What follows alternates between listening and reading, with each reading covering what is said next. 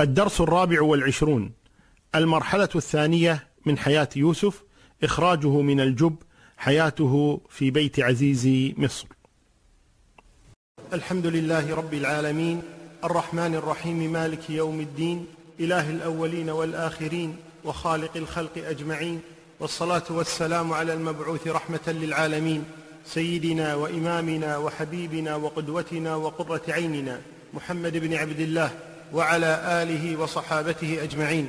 أما بعد تأتي المرحلة الثانية في حياة هذا النبي الكريم وهي أنه لما ألقاه إخوته في الجب وكان هذا حلا أسلم. كما قلنا حنانيك بعض الشر أهون من بعض.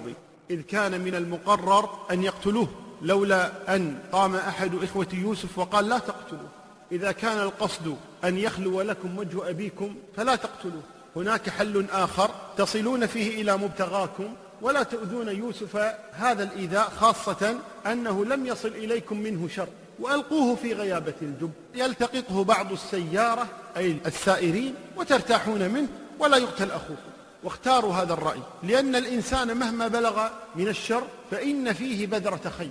كما قال الله تبارك وتعالى إنا هديناه السبيل إما شاكرا وإما كفورا. وهديناه النجدين بينا له طريق الخير وطريق الشر.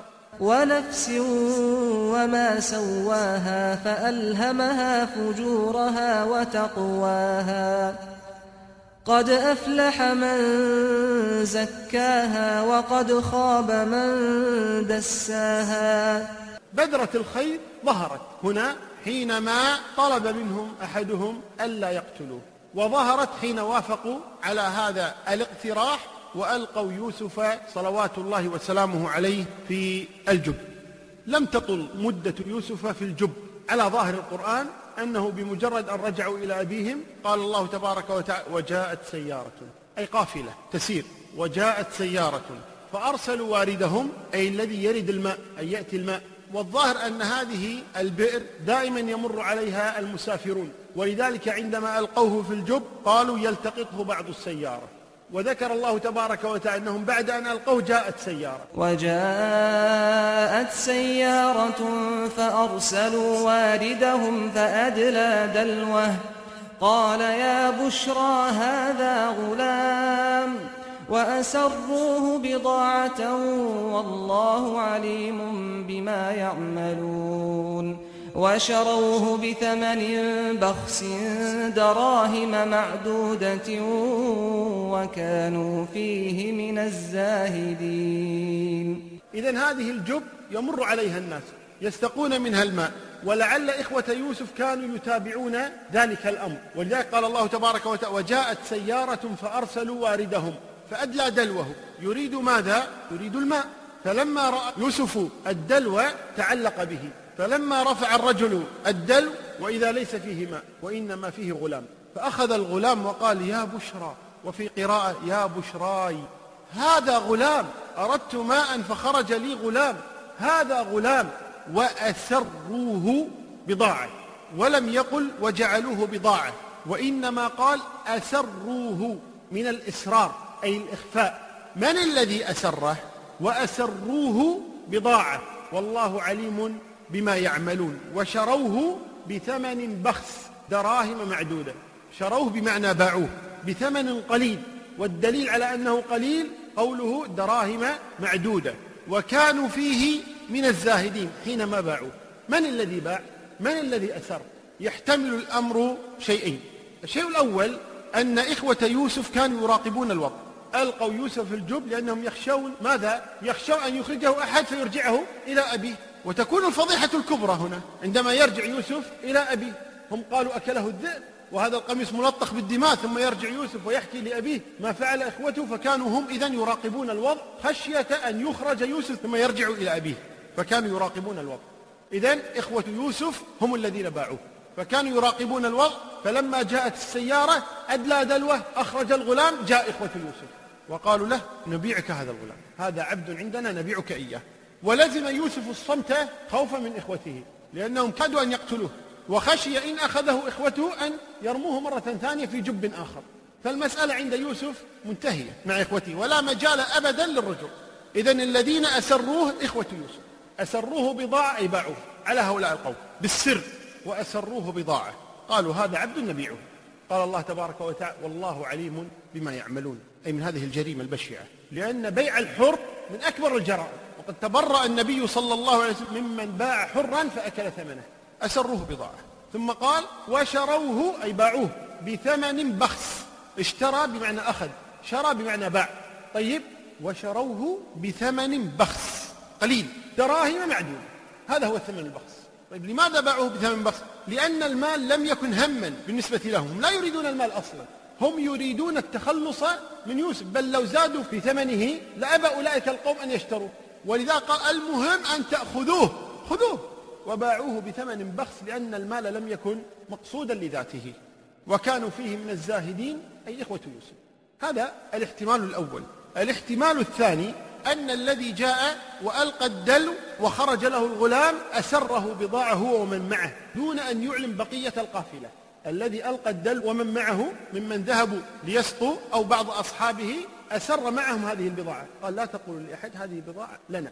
ثم لما ذهبوا إلى مصر باعوه أيضا دون أن يعلم الباقون. وباعوه بثمن بخس لأنهم رابحون على كل حال. لا اشتروه بثمن ولا تكلفوا فيه ولا شيء. وجدوه فباعوه. فعلى كل حال هم رابحون. ولذلك باعوه بثمن بخس للتخلص منه وكذلك لأخذ المال المقابل بل لو قلنا إنهم باعوه بثمن كثير فهو بخس في حق نبي أن يباع بهذا الثمن. صلوات الله وسلامه عليه. دخل يوسف إلى مصر الآن. بدأت حياة جديدة مرحلة جديدة لهذا النبي الكريم صلوات الله وسلامه عليه. قال الله تبارك وتعالى وقال الذي اشتراه من مصر لامرأته أكرمي مثواه عسى أن ينفعنا أو نتخذه ولدا. وكذلك مكنا ليوسف في الأرض ولنعلمه من تأويل الأحاديث. والله غالب على أمره ولكن أكثر الناس لا يعلمون. باعه إخوة يوسف على القافلة ثم باعته القافلة في مصر. أو أخذه الذين وجدوه ثم باعوه في مصر على أهل مصر. قال الله تبارك وتعالى وقال الذي اشتراه من مصر لامرأته أكرمي مثواه. وهذا تمكين من الله تبارك وتعالى. ولذلك يقول بعدها جل وعلا كذلك مكنا ليوسف في الأرض. تمكين من الله تبارك وتعالى أن جعله في بيت هذا الرجل. جعله في بيت رجل أحسن مثواه وأكرمه وأعطاه لزوجته وقال أكرمي مثواه. عسى أن ينفعنا إذا كبر. فإن لم ينفعنا بعمل على الأقل أن نتخذه ولدا. وظاهر هذا الكلام أنه لم يكن لهم ولد. هذا الرجل وزوجته لم يكن لهما ولد وإذا قال إن لم ينفعنا فلا أقل من أن نتخذه ولدا سيما أنه رأى في يوسف صلوات الله وسلامه علائم الصلاح من حسن وجهه وكريم خلقه صلوات الله وسلامه عليه. ولذلك قال عبد الله بن سلام لما دخل النبي صلى الله عليه وسلم المدينة قال فلما رأيته عرفت أن وجهه ليس بوجه كذاب وهذا بمجرد أن رأى يوسف ارتاحت نفسه إليه. صلوات الله وسلامه عليه. أكرمي مثواه. عسى أن ينفعنا أو نتخذه ولدا. وهذا ما يسمى بالتبني. والتبني حرمه الإسلام. وقد تبنى النبي صلى الله عليه وسلم زيد بن حارثة. فصار ينادى بزيد بن محمد. حتى أنزل الله تبارك وتعالى قوله جل وعلا ما جعل الله لرجل من قلبين في جوفه وما جعل أزواجكم اللائي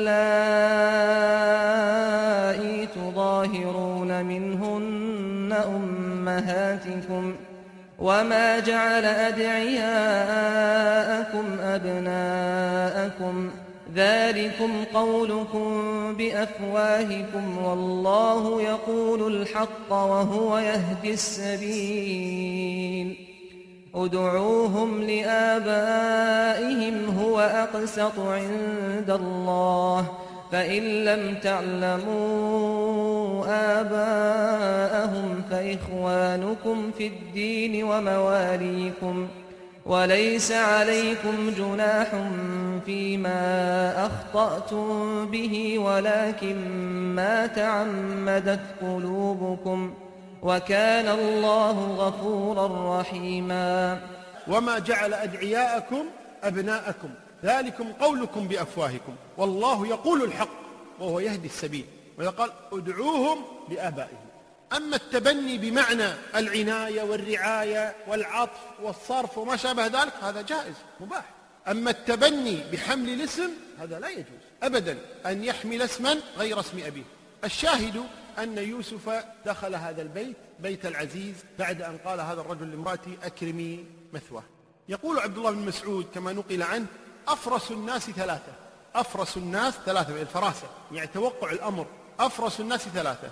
العزيز لما قال أكرمي مثواه عسى أن ينفعنا. وبنت الرجل الصالح لما قالت يا أبت استأجره عن موسى صلوات الله وسلامه. إن خير من استأجرت القوي الأمين. وأبو بكر لما جعل عمر مكانه بعيد وفاته رضي الله عنه. والله أعلى وأعلم. وصلى الله وسلم وبارك على نبينا